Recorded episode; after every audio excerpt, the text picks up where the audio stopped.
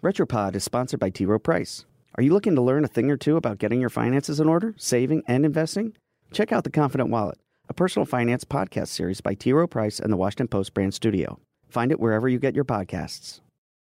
Hey, history lovers. I'm Mike Rosenwald with Retropod, a show about the past rediscovered. North Korea. Where to begin? For decades, there has been question after question about the rogue communist country. Here's one of the more lighthearted ones, though it might have serious implications. Does North Korea have a minister of insults? As long as North Korea has existed, it seems like someone in the government has been lobbing insults, and creative ones at that, towards U.S. presidents. Early in the Trump administration, as tensions heated up between the president and the rogue state, North Korea's leader, Kim Jong un, dismissed President Trump as a, quote, mentally deranged U.S. dotard. To be fair, he wasn't unprovoked. Rocket Man is on a suicide mission for himself and for his regime. There has not been an Oval Office occupant with quite the same touch for insults as Trump. Just ask little Marco Rubio, crooked Hillary, and lying Ted Cruz. Trump has dubbed Morning Joe host Mika Brzezinski and Joe Scarborough as low IQ crazy Mika and Psycho Joe. Still, Trump may need help keeping up with the North Koreans, who have developed a reputation as a superpower when it comes to verbal attacks. Experts have even compared the North Korean insults to those of Shakespeare.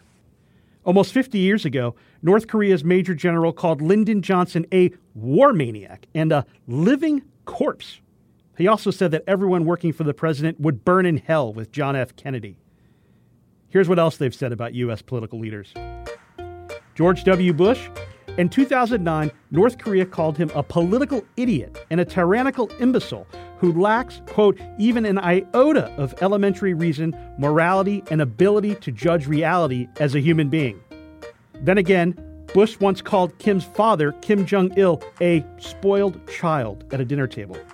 Hillary Clinton, a North Korean foreign ministry spokesman, said sometimes she looks like a primary schoolgirl and sometimes a pensioner going shopping. A North Korean spokesman even picked on Colorado Senator Cory Gardner in 2017. How so? Quote, that a man mixed with human dirt like Gardner, who has lost basic judgment and body hair, could only spell misfortune for the United States. And what did Gardner do to be insulted? Over body hair? By comparison, it seems totally tame. He called Kim Jong un a whack job. I'm Mike Rosenwald. Thanks for listening. For more forgotten stories from history, visit WashingtonPost.com slash retropod.